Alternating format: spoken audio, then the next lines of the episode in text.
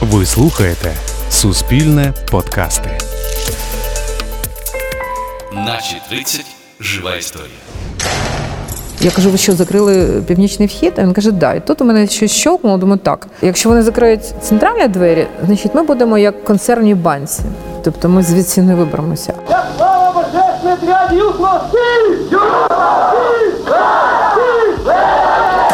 Захоплення Софійського собору, спроба масового самоспалення, десятки людей, котрі шукали сенсу життя у псевдорелігійному русі. Так у новітню історію України увійшло Біле братство, найвідоміша секта 90-х на пострадянському просторі. У першій серії ми розповіли про її лідерів кібернетика Юрія Кривоногого та журналістку Марину Цвігун, що називала себе Марія Деві Христос.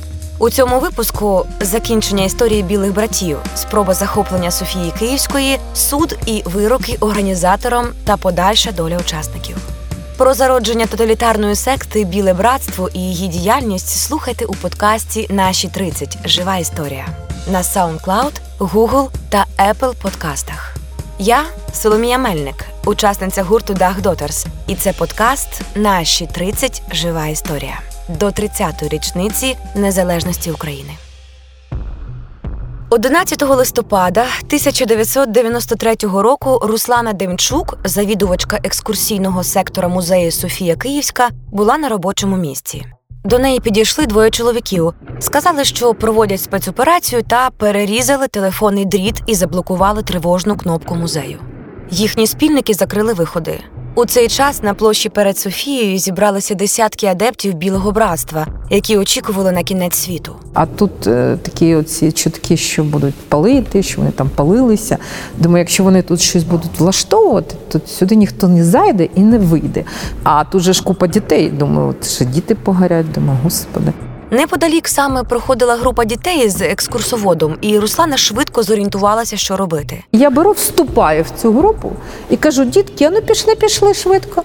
От і вибігаю сюди, кажу, так, всі з собора. За моєю спиною став Кривоногов і Марія Деві Христос, тому що вони зрозуміли, що їх викрили. Оці їхні адепти почали а кричати, падати перед ними навколішки. Ну, якісь ді... камладли, коротше.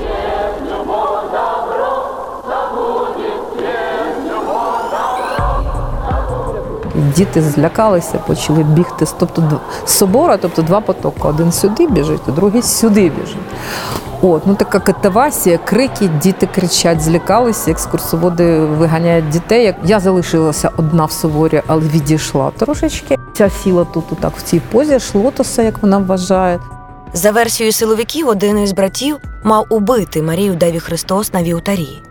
Це розповідає один із перших командирів новоствореного тоді Беркуту, тодішній заступник голови штабу спецпідрозділу Вадим Бартєнєв. У него находился пистолет, который потом изъяли оперативные сотрудники. Есть кадры, когда Мария Деви Христос нам поднимает руки, и Кривоногов наклоняется к ней, целует ее ноги. да. И в этот момент вот должен был произойти выстрел. Это уже как бы из оперативных допросов э, задержанных. Но исполнитель э, не выстрелил. Почему? Потому что он как раз в этот момент э, подразделение Беркут э, ворвалось сюда и начали как бы их задерживать. И поэтому он испугался и не выполнил эту задачу. Силовики намагалися витіснити людей. Сектанти відбивалися вогнегасниками, адептів білого братства хапали і виводили на вулицю. Останньою вивели Марію Даві Христос, що проголосила себе богинею. Її довелося стягувати з вівтаря, на якому вона сиділа в позі лотоса. Вони е, пошкодили цими вогнегасниками і канастаз. І що було для мене страшно, я ж якраз тут стояла. Вони не хотіли йти, і їх тягнули під цим сходинками, не билися головою. І тут було дві калюжі крові. Ну просто так не заходит и не залазит на алтарь э, с ногами, понимаете, это кощунство до такой степени. У той самий час на площі перед собором силовики затримували решту адептів білого братства, пригнали військові машини, а ще автозаки, у які міліція силоміць заганяла сектантів. На архівних кадрах із площі видно, що це переважно жінки та молодь. Міліція хапає попід руки тих, хто впирається і падає на асфальт, і швидко волочить їх до транспорту. Один із затриманих, висунувшись із високих дверей автозака, вигукує слова проповіді над натовпу. Слава Господу! Сейчас слава Господу, Христос!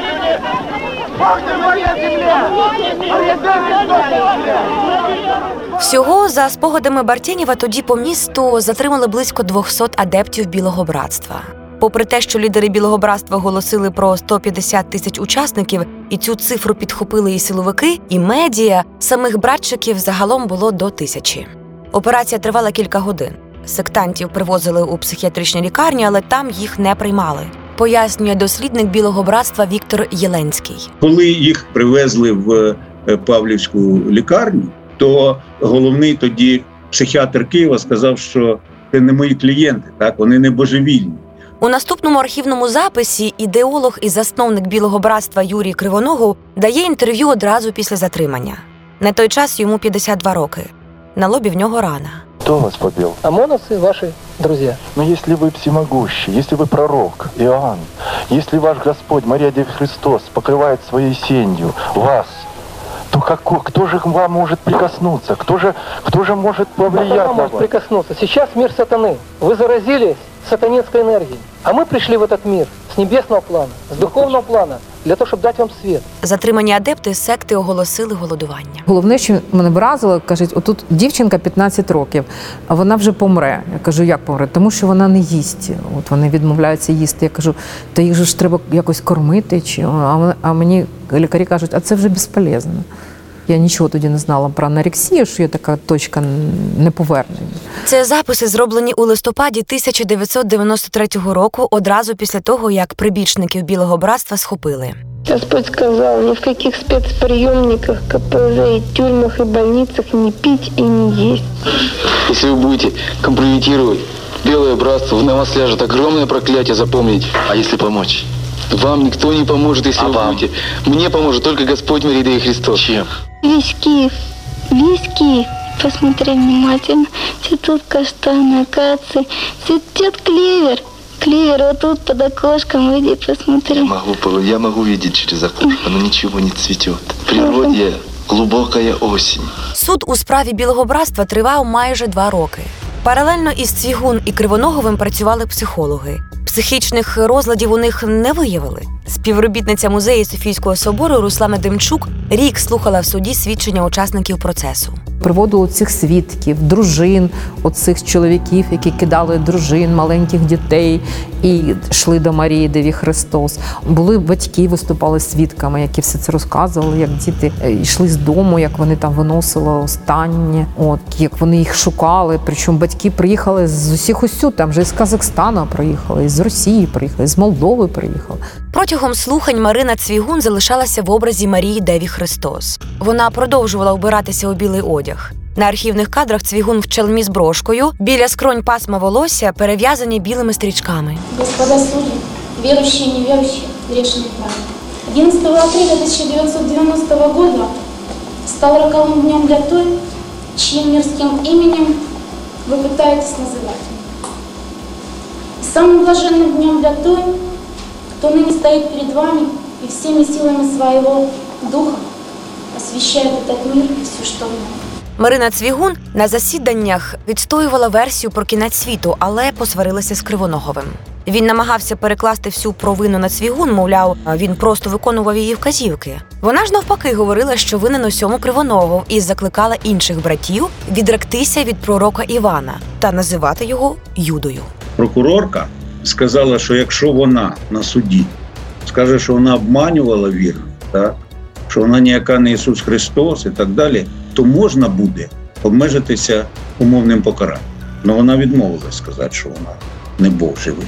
У лютому 1996 року Київський районний суд визнав Кривоногова і Цвігун винними за трьома статтями: захоплення державних будівель, посягання на здоров'я людей під виглядом релігійних обрядів, навмисне тілесне ушкодження. Марина отримала 4 роки, а Юрій 7.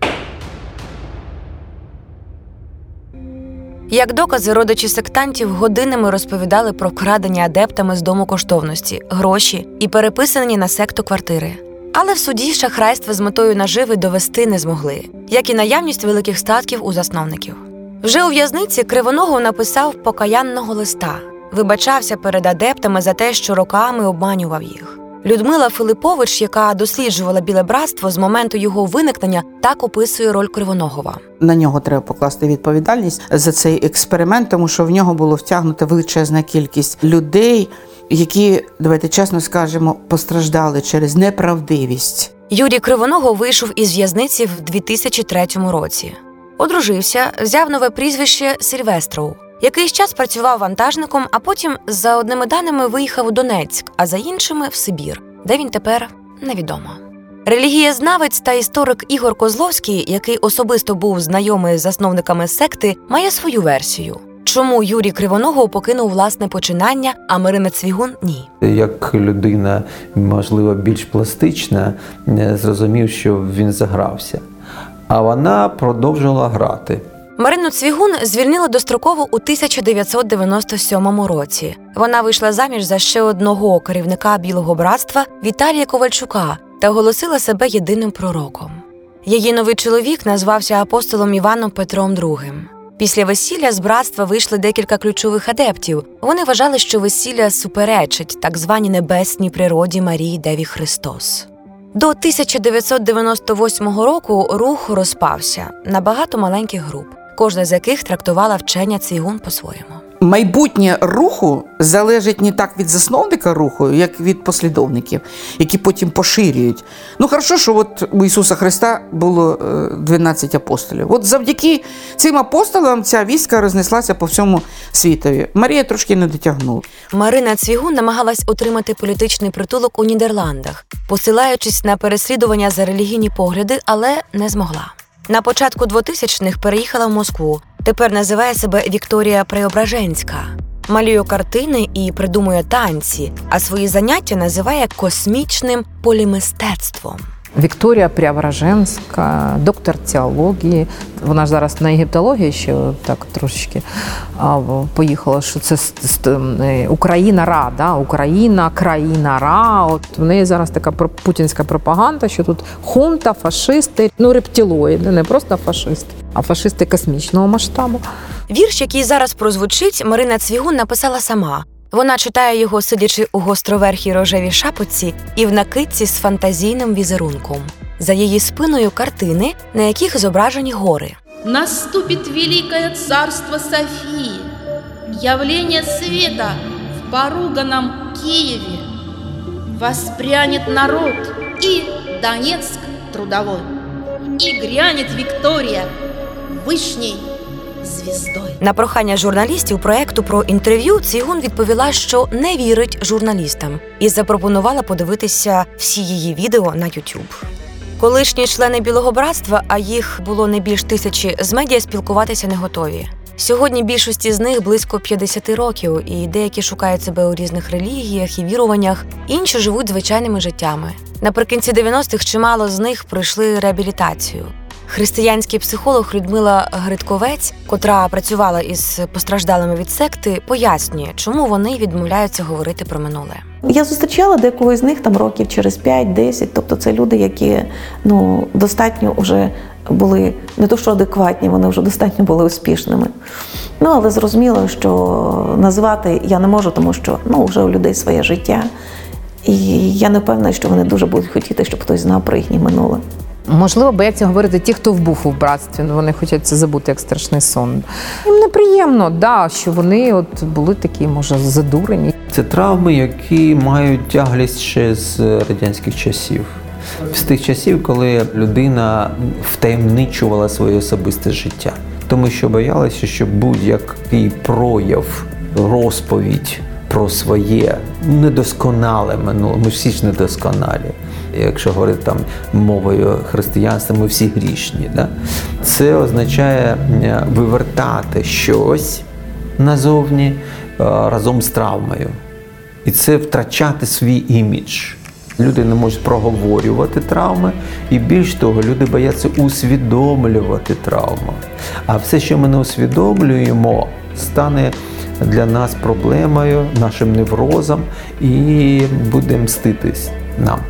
І релігієзнавці, і психологи вважають, що нічого дивного у феномені білого братства немає. Прибічники секти стали просто заручниками епохи.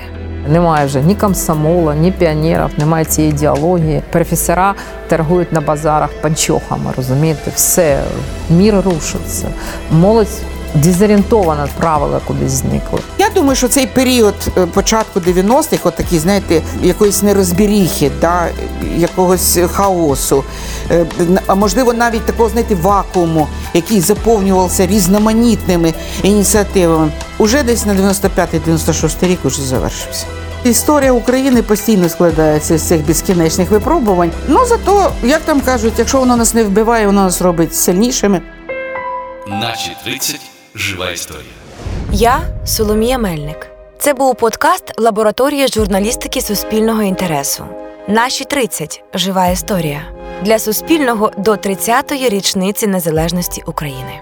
Над подкастом працювали авторка сценарію Оксана Олійник, журналісти Євген Спірін, Олександр Попенко, продюсерка Анастасія Коріновська, редактор Влад Азаров, звукорежисер Максим Никитенко, керівниця і головна редакторка проекту Наталя Гуменюк.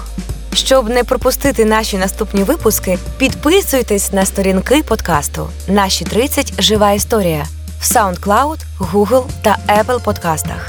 Там же залишайте коментарі, оцінки та розповідайте про нас друзям. Наступний випуск про перших українських спортсменів часів незалежності, про умови, в яких вони тренувались, як їздили на закордонні змагання, про батьків, які змушені були працювати понад силу, щоб забезпечити тренування своїх дітей, і про гордість, яку українці відчули від перемог власної держави. Не пропустіть.